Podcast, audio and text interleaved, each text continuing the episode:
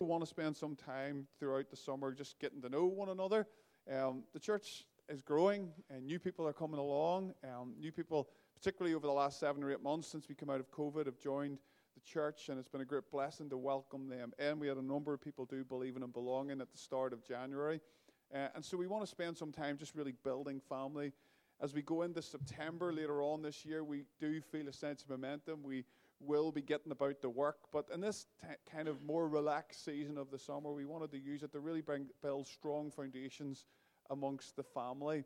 And because we had two services, I don't know about you, but many people on the first Sunday that were here were like, who, who are all these new people? And while, while there were a number of new people, the reality is many of these people had been coming as well. Just because we had two services, we hadn't got a chance to see each other uh, and get to know one another. And so we thought it would be great just um, each week to take uh, five minutes or so and interview somebody from the church family so you can get to know them a little bit more and, um, and become aware. We can't obviously interview everyone because um, that would take a long time.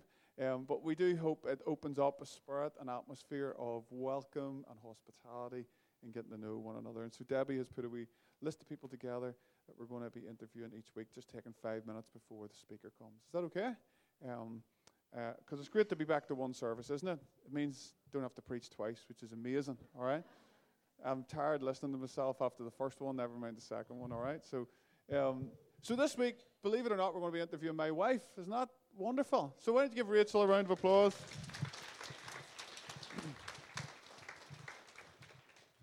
I'm going to grill her. Dad, I've got her up here, yeah. It is frightening what you agree to when you're lying in a sunbed in 30 degree heat. I know, I know.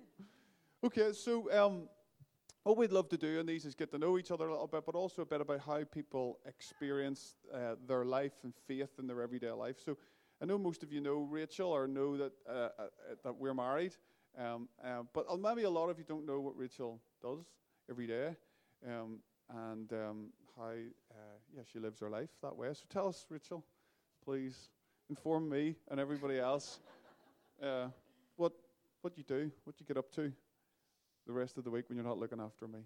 So when we're at home, obviously we're busy with three kids, um, all at school age. Um, so most of my time that I'm at home is spent looking after them. Um, a lot of the time is also looking after Alan, finding his wallet, finding his keys, and just trying to basically manage him as he's running out the door to lots of different things. Um, but really, day to day, I am busy also. So um, I am out most of the time. Most of the time I've spent in Lisburn. I am a dentist there. Um, and in 2016, I actually bought a dental practice, um, which we bought together. Um, and so a lot of my time during the week is spent there, working there clinically, um, running the practice, and really trying to grow it. So has grown from being really three dentists to now we have seven dentists um, and just under 20 employees. So um, most of my time is actually spent down there, which a lot of people probably don't really know. Mm-hmm. There you go.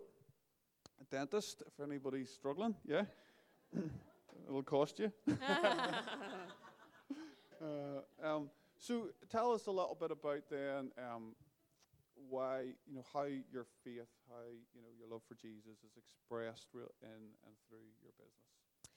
Well, I actually really love my job, which is actually try and keep that quite low profile because it's really maybe quite sad. But I feel very passionate about my job, feel very passionate about business. Um, and actually, a few years ago, uh, our our oldest daughter Annie came up with a tagline. Um, she was like, "Mummy, you really should um, put underneath your your dental practice, your smile matters." And I guess that's just something that I um, really took to heart and was like, actually, that is so true. So I think in terms of faith, um, I was thinking about this earlier, it is really threefold, and that's what I try and live by. Um, first of all, when it comes to my patients, um, I think it is unbelievable what people do tell you whenever they come in. Um, they're very anxious, they're very vulnerable, out of control. Um, and that's only just coming to see me, unfortunately. um, so it is unbelievable what you do hear, what people tell you, um, and it is uh, just a real gift to be able to talk to people and hear their situations. Um, it's also a real pleasure. Um, a lot of my time is spent doing cosmetic dentistry, um, changing people's smile. And we've had a lot of people in that have said, um, Do you know what? This has been life changing for me. This has actually given me a confidence that I just didn't have, have before. So I, I get a real you know, pleasure out of seeing people transformed in their confidence, being able to, to walk out the door and actually feel confident about who they are.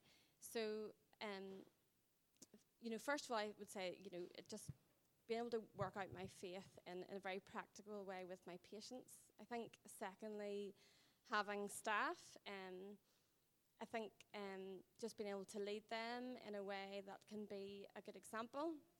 I would say that a lot of my staff would say I'm very focused in work. I don't have a lot of time. I work very hard clinically, and I don't have a lot of time to have sit downs, deep meaningful, deep meaningfuls. But what I always um, try and try and lead by is I always think with the values or authenticity, kindness, and generosity. And I think, do you know, if you can if you can lead that way, then that will speak for itself. And I and I, I do feel we have a great team, um, and I, am really proud of them and, and how they work together.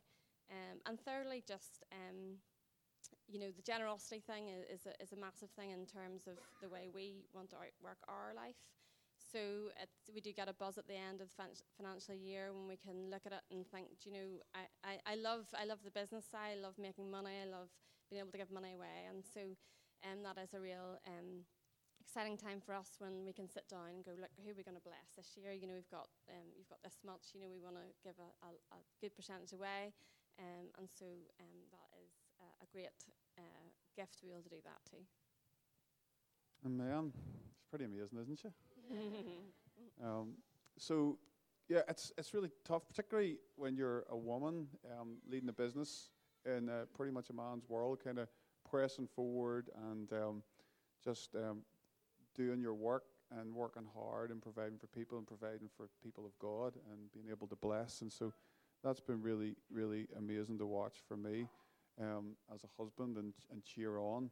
Um, I'm going to ask Rachel to pray for our church here um, this morning. Um, I'm not going to get everybody necessarily who's interviewed to pray, but I guess one of the things that I found, uh, which is good to know, is we're very much a team. You know, marriage is one of those beautiful things where we become one.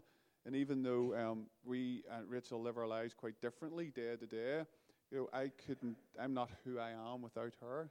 Uh, marriage is the thing that completes us. We become one. It's mysterious. It's beautiful. It's it's godly. It's it's His idea, and so um, I can't lead the way I lead without Rachel's help and without her completedness of me, if that makes sense. Even though she's not necessarily always at the front, and uh, this church family, we prayed a lot together as a family. We came to Portadown for years, well, for the year beforehand, and we prayed as a family. And then we had Finn, and he was born four weeks before the church began. And we always say it's a wonderful prophetic picture to plant the church, but a terrible idea, right? Because um, as you can imagine, for those of you who have been blessed with babies, how tricky it can be and how full on it is with the newborn. And, uh, and so the start of the church, really, for Rachel, uh, was not so much being able to get to know all of you guys, but walking up and down High Street Mall with a pram trying to get a baby to sleep. And so many of you will know the cost and the sacrifice that comes to that. But I'm only saying that to say she also really carries God's heart for what we're trying to do here, and it's just a massive support to me and as a family. And I think she's, I think she's pretty amazing. um, don't you? so, um, so before Keith comes, would you would you pray for us, Rachel? We pray for the church as we kind of find ourselves in this in this space right now, and as we kind of crack on as a church family into all that God has for us. Yeah, Lord, we just want to um, come before you this morning. God, we just thank you for your kindness to us. God, we thank you for this building, God. We thank you for the feeling of unity, yes, God, in it. We thank you for the feeling of peace. And God, we just really want to um, come before you and pray for more. Yes. Uh, we just know you have more for us. Mm. And God, we thank you for the way you've led us this, this far. We just really pray, God, that you will continue to um, speak to us, God, to use your spirit, to use us um, day to day for those in the public square, God, and for those um, at home, um, and for all, all our different vocations, God. So we just really, um, yeah, continue to pray for more of you. And yeah, we just w- want to really pray for Keith this morning. We pray for him as he comes and shares with us. Um, and may each one of us be touched this morning. Amen. Amen. Amen. So let's give Rachel a round of applause and Keith a round of applause as he, as he comes. Keith, I'll just hand over to you. Rachel's prayed for you and uh, kick us off on our new series, please. Thank you. Um, yeah, it's, it's great to be here and get the opportunity to kick off this uh, new series. Um, I, uh, I didn't know it was going to be called Summer Psalms, but I kind of really thought it had a real ring. You know, we're not going to talk about any Psalms. We're going to talk about Marks and Spencer's Summer Psalms. So I mean, I, I d- and so as I was thinking about this, I was kind of really considering what psalm like. I'd really love to have done Psalm 119, uh, all 176 verses, but I thought that might be a bit ambitious. But I want to uh, follow on from some of the themes that Chris talked about last Sunday. I'm sure you remember he posed the question, "Why did Jesus come?" And uh, so I want you to raise your hands. Uh, I don't know, maybe you're all a bit traumatized from last week. Um, maybe this week you've been thinking about that word that he gave us, metamorphosis, that transformation that Jesus came to bring us. And you've seen yourselves as butterflies or pupae or crystalli, whatever, whatever he was talking about. I'm a bit traumatized because I didn't get the medical question right. Uh, but you can relax today. I'm not going to ask you to do a quiz. Uh, instead, I'm going to ask you to engage in something uh, different. I'm going to ask you to engage in a thought experiment. I'm going to ask you to use your imaginations and, and enter the world of the poet. So if you feel comfortable, I want you to close your eyes uh, as you listen to this psalm this morning. The psalm I've chosen uh, to talk about is Psalm 24, follows on from Psalm 23. Uh, and, and as you listen, I want you to use your inner eyes, your imagination.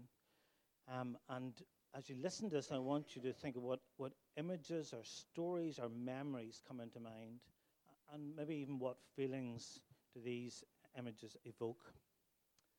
So, Psalm 24 The earth is the Lord's, and everything in it, the world and all who live in it. For he founded it on the seas and established it on the waters. Who may ascend the mountain of the Lord? Who may stand in his holy place? The one who has clean hands and a pure heart, who does not trust in an idol or swear by a false God. They will receive blessing from the Lord and vindication from God their Saviour. Such is the generation of those who seek Him, who seek your face, God of Jacob. Lift up your heads, you gates. Be lifted up, you ancient doors, that the King of glory may come in. Who is this King of glory? The Lord strong and mighty, the Lord mighty in battle. Lift up your heads, you gates. Lift them up, you ancient doors, that the King of glory may come in.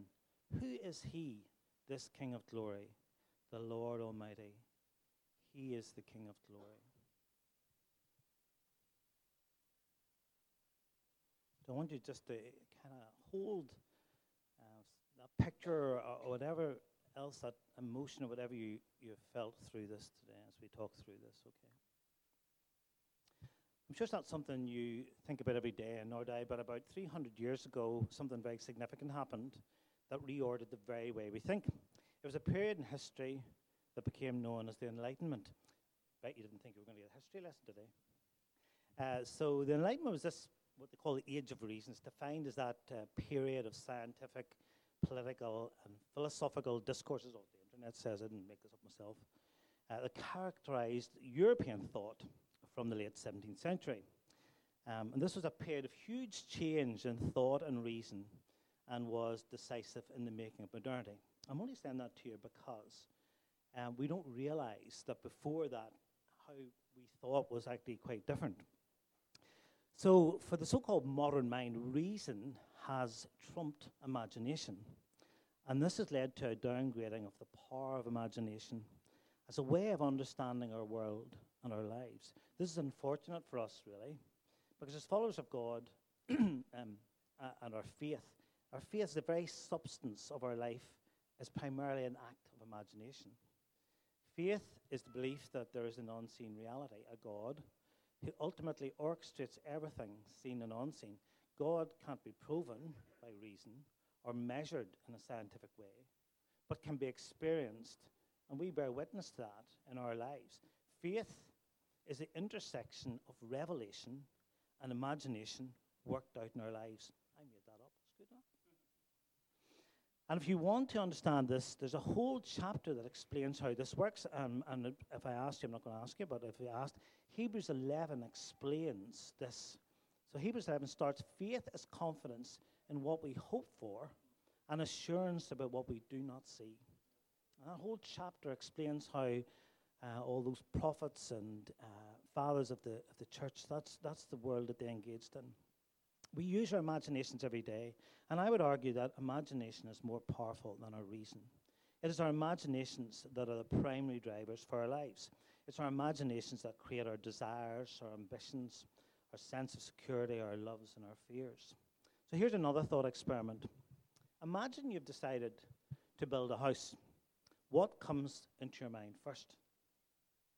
Do you start by calculating the size of the house, the shape of the roof, the number of rooms, the windows? Do you calculate the bricks and the numbers of bags of cement and the number of trusses, the wood and glass required for the windows? Reason would dictate that to build a house, that is all that needs to happen. We need a plan and materials, and that's it. But I'm going to suggest that that's not what you thought of when you thought about building a house. If you're a woman, I suggest, because I don't really know how women think, you might see a kitchen with shiny worktops, granite, of course, courtesy of Ken. I don't know if he's here today. You might see a tidy playroom and children quietly watching cartoons. You see Sunday dinners with friends or family all around your beautiful dining room table. Am I right? If you're a man, you might see something quite different. Perhaps you saw your man cave, your shed, your garage, your TV room, strangely minus the children your barbecue area where everyone knows the real cooking's done, your hot tub, a place for your motorbike, your dream car, or shiny carbon bike in my case. Each of us have our own idea of what a house is. But the point is, we don't see the bricks and wood and glass. You see your life lived out, usually in an ide- ide- idealized way. We imagine how the house will make us feel, how it will feed our souls, how it will be a safe place for, for those we love a place where we can truly be ourselves. You see, this is what the Psalms actually do in us. They evoke memory and imagination. They invite us to partake in the reality that God has created us and everything we see, and that He desires that we understand our identity and purpose. In the Psalms, we struggle with our brokenness and the brokenness of the world. We experience love and hope. We can, with the psalmist, express despair and terror and our deepest fears. I only truly, really understood all this relatively recently. I've always struggled with Psalms, with the lack of logic, uh, the different voices, the lack of clarity or resolution. Um, the breakthrough came when I realized that the Psalms are songs and poems. I recently read Eugene Peterson's uh, biography. Most of you know he, he wrote The Message. Uh, and one of the stories he tells early on is this discovery um, uh, that the Psalms were poems and how that changed his entire reading of Scripture. In his case, that happened when he was a teenager. In my case, it took to his 40s or 50s. then a few years ago, I, I spent a year going through the Psalms using Tim Keller's devotional, My Rock, My Refuge. And for a whole year, I lived in the Psalms. And each day, uh, as I read the Psalms, I, I, tried to write something, what I noted and, and how I felt. And I can say this the Psalms changed me and continue to change me, and they really shifted my worldview. So today is an invitation for us as a church to enter into the Psalms, to live in the Psalms. It's an invitation to engage heart, soul, mind, and strength, your imagination as well as your reason to change how you live your life. The invitation is to live in the same world as Jesus and the prophets and the apostles did. The Psalms were the poetry and songbook for that ancient people who, for hundreds of years, journeyed in relationship with God. They were the, the, scriptures that Jesus and Paul probably knew by heart, And the Psalms, so I've read, the, are the most quoted scriptures by Jesus. When we inhabit these poems and songs, we read and use the same words that Jesus did. So let's get into the psalm. I wonder what images you saw as this psalm was read this morning. I'm going to suggest that maybe there was one or two or three particular images that you would have seen. Perhaps the first thing you might have seen was that natural world and a creator busy at work. Or perhaps you saw that next picture as presented that pilgrim staring into a clouded mountain, wondering how he can see God. Or that last image of a king returning to his city, his temple, a time of festival and great celebration. Or maybe you saw something completely different. Each of these images, undoubtedly, would have evoked all sorts of stories and ideas that come through the scriptures. These ideas and images will have been filtered through things that you learned as a child at home growing up, things you discovered as a teenager, uh, the realities of finding your way as a young adult, and all your positive and negative experience in your life. For all of these, uh, we come to all of Scripture, but perhaps especially the Psalms, with our baggage and our preconceived images and ideas. I could have chosen many Psalms this morning. As a new, as I was thinking about this, as a new Christian, the, one of the first bits of Scripture that really spoke to me was Psalm 40. I waited patiently for the Lord. He turned to me and heard my cry. He lifted me out of the slimy pit uh, out of the mud or mire. And when, I, as a new Christian, that really spoke to me of what God had done. As a, a young Christian doctor, you can't really not know Psalm 139. For you uh, created my inmost being, you knit me together in my mother's womb. I praise you because I am fearfully and wonderfully made. And as a person trying to discover my own identity, I suppose I am still pretty blown away by, by Psalm 8, and we'll look at that a wee bit later. But I chose this psalm, Psalm 24, or rather, I, I kind of felt led to this psalm. Uh, Chris talked last week about how Jesus came to offer us transformation. Jesus didn't come to offer us behavior modification. He didn't come to give us a psychotherapeutic remedy to make us feel better about ourselves. He came to change us, to fill us with Himself, to change our very substance. He came to offer us resurrection a whole new type of flesh. Few years ago, I, I read Dallas Willard's book, The Divine Conspiracy. Has anyone ever heard of The Divine Conspiracy or read it? Oh, that's your summer book. It'll take you all summer. The thrust of this book, as it works its way through the Sermon on the Mount, is that this transformation isn't just for when we die, but it's available to us right now. But for most of us, he says, we engage in what he describes as the gospel of sin management. And in his book, he says this We are in danger of missing the fullness of life offered to us. Can we seriously believe that God would establish a plan for us that essentially bypasses the awesome needs of present human life and leaves human character untouched? As I read this book uh, one summer, uh, a few years ago, I had to stop every two to three pages to take it all in. Uh, I realized that for most of my Christian life, I had been just about that a process of managing my sin rather than an expectation that I could enjoy the fullness of what Jesus offered. Sometime during that summer, uh, I can't remember when, I, I, thought it was in the book, but I couldn't find it in, in, his book when I looked the other day. I read this psalm, and it completely blew me away. I, I saw the good news of Jesus in a whole new way, uh, and today I want us to enter into the psalm together, and I hope that you see and experience this psalm in your life as you ponder today and as you pondered this week, and as you pondered in this season of your life. And I hope that we as a church can experience this as we, as we journey through this season in our church. So, the first picture we see is of the Creator. The picture is scant, just a few lines. The earth is the Lord's and everything in it, the world and all who live in it. For he founded it on the seas and established it on the waters. It doesn't tell us about the process of creation or of the creation of mankind, of Eden or the fall.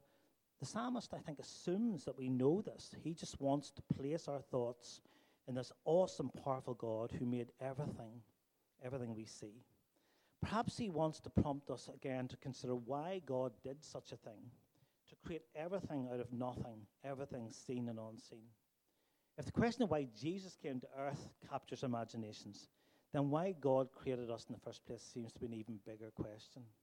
The psalmist asks this question in Psalm 8 When I consider your wor- heavens, the work of your fingers, the moon and stars, which you have set in place, what is mankind that you're mindful of them? Human beings that you came for them. What was God's intention and desire when He created? The answer, which maybe for our human be- minds isn't that really helpful, is that He made everything to reveal His glory. Now, glory is a strange word, and I'm not sure a definition really captures it. So I looked up a definition. It says the Hebrew word which is used for glory in the Old Testament has the simple meaning of heaviness or weight. It expresses the worth of a person in the material sense, and then to express the ideas of importance, greatness, honor, splendor, power, and so on. And so on. It's almost you run out of words just trying to consider what, what glory actually means. God's glory is the manifest expression of his love, power, purity, and beauty, and so on. Um, glory is almost indefinable, it just runs out of words.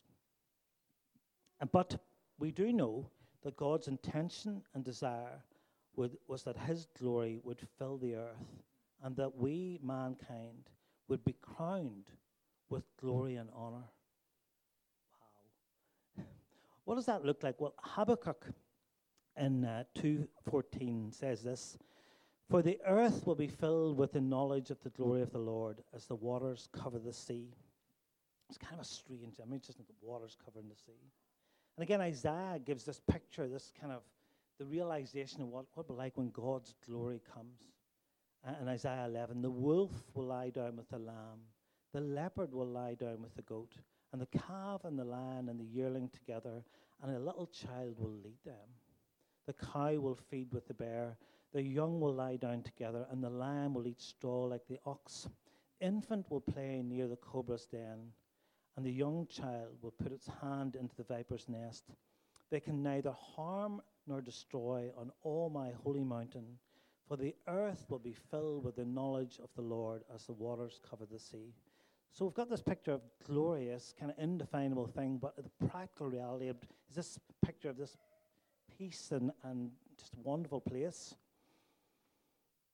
Uh, Paul tries to, I think, to explain uh, what this idea of the waters covering the sea is all about. Uh, and he do, in Ephesians 4, he says this, verse 6 There is one God and Father of all, who is over all and through all and in all. And that's what God's glory, when it fills the earth, is going to be like. It was always God's intention that He would fill everything, and that we, we would be filled with Him. But then this, uh, the psalmist shifts pictures. It's very frustrating, these poets.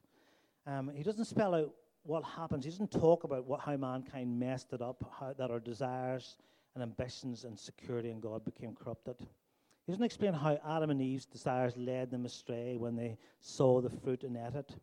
How Adam and Eve, in that moment, had ambitions to be like God. How they lost their trust in their loving Father and hid. I think he, the psalmist assumes all this when he shifts for the next picture. Who may ascend the mountain of the Lord? Who may stand in his holy place? The one who has clean hands and a pure heart, who does not trust in an idol or swear by a false God. They will receive blessing from the Lord and then vindication from God their Saviour. Such is the generation of those who seek him, who seek your face, God of Jacob. So suddenly, we're transported to another scene. We now stand before the mountain of God. We stand and stare at this mountain shrouded in smoke and fire and deep darkness. God is present, but hidden from us. We're in a bit of a pickle. Who can see God? Who can have a relationship with God? Enjoy intimacy with God? See his face? We are transported to Mount Sinai, the holy mountain of God. Moses is called up the mountain to see God, and God warns him that no unclean thing can touch the mountain where he, he is. So in Exodus 19 it says, And the Lord said to Moses, Go to the people and consecrate them today and tomorrow. Have them wash their clothes and be ready by the third day, because on that day the Lord will come down on Mount Sinai in the sight of all the people. Put limits for the people around the mountain and tell them, Be careful that you do not approach the mountain or touch the foot of it. Whoever touches the foot of it is to be put to death. We cannot come to God. We cannot come into His presence. Why? Because all of us have sinned and fallen short of the glory of God. But if we read on, we see this poignant moment of the mercy and tenderness of God. And I only saw this a few uh, weeks ago. Uh, when Moses goes back up, God speaks to him again. We sense the Father's concern for his children. If they come up the mountain in their unconsecrated state, the Lord will break out against them. Make sure you warn them, Moses. So in verse 20, the Lord descended to the top of Mount Sinai and called Moses to the top of the mountain. So Moses went up, and the Lord said to him, Go down and warn the people, so that they do not force their way through to see the Lord, and many of them perish. Even the priests who approach the Lord must consecrate themselves, or the Lord will break out against them. Moses says, Lord, the people can't come to Mount Sinai because you yourself warned us. Put limits around the mountain and said, The part is holy. And the Lord replied, Go down and bring Aaron up to us. But the priests and the people must not force their way through to come up to the Lord, or he will break out against them. So Moses went down to the people and told them.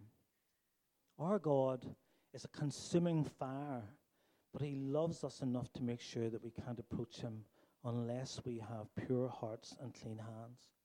That's kind of amazing, I think. So, what does it look like to have a pure heart and clean hands? The psalmist tells us this is the one who is completely and utterly consecrated to God, who does not trust in an idol or swear by a false God. I think sometimes we as modern Christians struggle with this idea of idols. I'm quite sure that many of us don't have idols in our houses in the traditional sense. We do, of course, recognize that we can make idols of other things. We can idolize power and the powerful. We can idolize sex and alcohol and drugs and other forms of addiction. We can idolize money and put our security and how much we accumulate. But I wonder if things that are potentially very good things become idols as well. I wonder if we can idolize our family and the achievements of our children, you know, getting to the right school, having the right friends. I wonder can we idolize our work? Easy to do if you're in one of those kind of helping roles uh, as a doctor or nurse or dentist or teacher or whatever it might be. Even our good ambition for excellence can be idolized. I know because I think I've done that. I wonder can we idolize our good intentions? We mightn't have much money, but we, uh, do we idolize our time and purpose? I wonder if the whole culture of looking after our bodies, our kind of me time culture, or, you know, or going to the gym, all of those things can become an idol. There, I said, perhaps we can idolize our commitment to church, our roles in church, our giving, our volunteering. You see, God doesn't want what we do, no matter how virtuous it might be. He wants us. He isn't interested in what we are doing so much as He's interested in what we're becoming. He wants us to love Him with all we have. So, Deuteronomy 6 Hear, O Israel, the Lord our God, the Lord is one. Love the Lord your God with all your heart and with all your soul and with all your strength. And Psalm 51, uh, this came to mind when I was preparing this. You do not delight in sacrifice, or I bring it. You do not take pleasure in burnt offerings. My sacrifice, O God, is a broken spirit, a broken and contrite heart. You, God, will not despise. God brings blessing to those with pure hearts and clean hands. He wants purity hearts filled with love for Him. He wants clean hands, blameless lives with no shame or regret. And then the psalmist moves us to another picture. Poets really are annoying. They never follow through with a reasoned arguments, do they? Lift up your heads, you gates, be lifted up, you ancient doors, that the King of glory may come in. Who is the King of glory? The Lord strong and mighty, the Lord mighty in battle. Lift up your heads, you gates, lift them up, you ancient doors, that the King of glory may come in. Who is he, the King of glory? The Lord Almighty. He is the King of glory. I wonder when you thought of that uh, in your imagination, what picture came in mind here? Perhaps you were transported to see King David bringing the ark to Zion, dancing with all his might before the Lord to the consternation of his wife. Or perhaps you saw Solomon before the temple, waiting for God to bring the presence and glory there. What I hope you saw also evoked a sense of excitement. Imagine you're in the crowd watching. Would you not sense the, the expectation of this great moment, the sense that something life changing is happening? And this is what I think the psalmist is trying to convey. The God King is returning to be with his people. Open the gates wide, lift up the ancient doors. God is coming to fill the temple with his glory. God will come to fill the earth with his glory as the water covers the sea. God is coming to be all in all. But he asked the question again who is the King of glory? Why? Because he is a poet, and that's what poets do. He wants us to take a second look. He senses, maybe even sees in his imagination, another king coming. Maybe the picture you saw was of a king, humble and gentle, riding on a donkey. Maybe you saw the procession of people laying palms down and heard the cry, Hosanna to the King of Kings. Maybe all the prior kings, David with his heart after God, but with blood on his hands, and Solomon with all his wisdom and wealth that corrupted him, are but parodies of the true king. The psalmist says, Look again.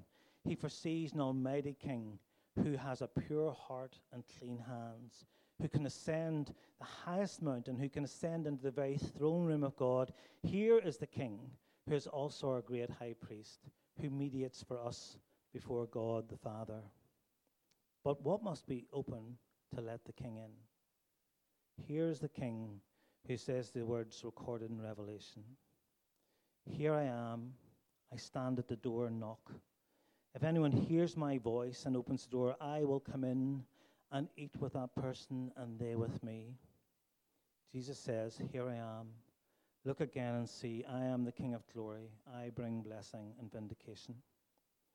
Three pictures, and the whole gospel is laid out before us if we choose to lift our heads the Creator God who desires to fill the whole earth with the glory uh, and to crown us with glory and honor. How sin has corrupted us, how we can't see the face of God, lest we be destroyed by that same glory. But the deep concern of God that we cannot come near Him. How Jesus has come, the one with a pure heart and clean hands who can ascend the mountain. How He lays down His life for His friends so that we can enjoy transformation, fullness of life, and come before the Father with confidence. Amazing, unbelievable good news. As I was preparing this today, I had a real sense that perhaps there are two responses to this. Maybe you're the one standing at the foot of the mountain with a broken heart and carrying shame and guilt in your hands and struggle to believe that such a thing is possible that you might also have pure heart and clean hands. Or maybe you've reached that state of accommodation uh, that you're not doing too bad, that you can live with your heart. Maybe you feel when you get your life sorted, your kids sorted out, your career on track, whatever that small idol in your life might be, you will deal with your heart.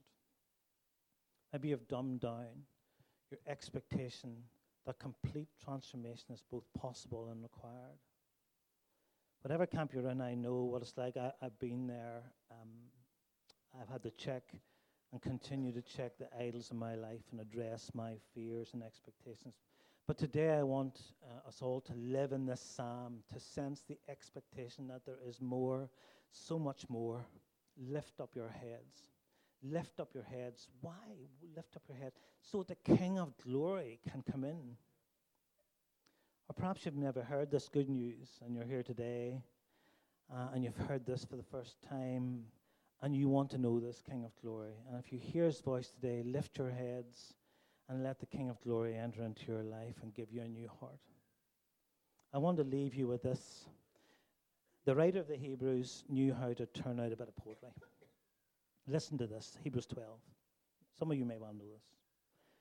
You have not come to a mountain that can be touched and that is burning with fire, to darkness, gloom, and storm, to a trumpet blast, or to such a voice speaking words that those who heard it begged that no further word be spoken to them, because they could not bear what was commanded. If even an animal touches the mountain, it must be stoned to death. The sight was so terrifying that Moses said, I am trembling with fear. But you, we, have come to Mount Zion, to the city of the living God, the heavenly Jerusalem. You have come to thousands upon thousands of angels and joyful assembly, to the church of the firstborn, whose names are written in heaven. You have come to God, the judge of all, to the spirits of the righteous made perfect, to Jesus, the mediator of a new covenant, and to the sprinkled blood that speaks a better word than the blood of Abel. I'd like to finally just leave you with a poem. I was thinking about this. I, I thought of a poem that I wrote um, within the last year. I can't remember when exactly. And it really kind of reflects my own kind of soul searching and my own sense of kind of identifying the idols of my life and, and my own sense of my desire to uh, to see more of God and my desire to let the King of Glory enter in. And, and what I speak about today, I, I, need to remind myself and do remind myself of, uh, um, every day that, that, I'm on a journey uh, like you are. So this this poem is called "The Climb." I have climbed these hills through riven riverbeds, carved out my path, and scrambled up, rock faced, straining to reach my heights, and saw only the climb. But you called out to climb another height and grasp my hands, to cast off what I held tight, to turn and see all the land around this spacious place formed for me. And now I see the hills climbed that led nowhere but another hill, and I've reached this small mount, crossed over to lay this broken body down, to give up what cannot be gained at last next his feet. And then to feel his hands, wounded but warm, lifting me, drawing me up to love, to life, to see his face and mirror his breath, to climb once more. Let's pray.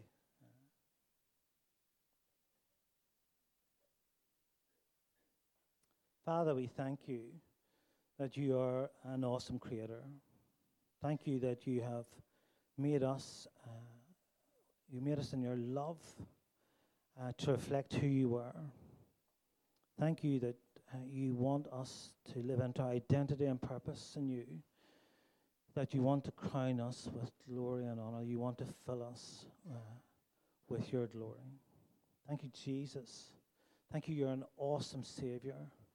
Thank you that you come as our King and our priest and that you have ascended into the most holy of places, and that you mediate for us, that you, sp- you speak for us before your Father, and in you we're made perfect.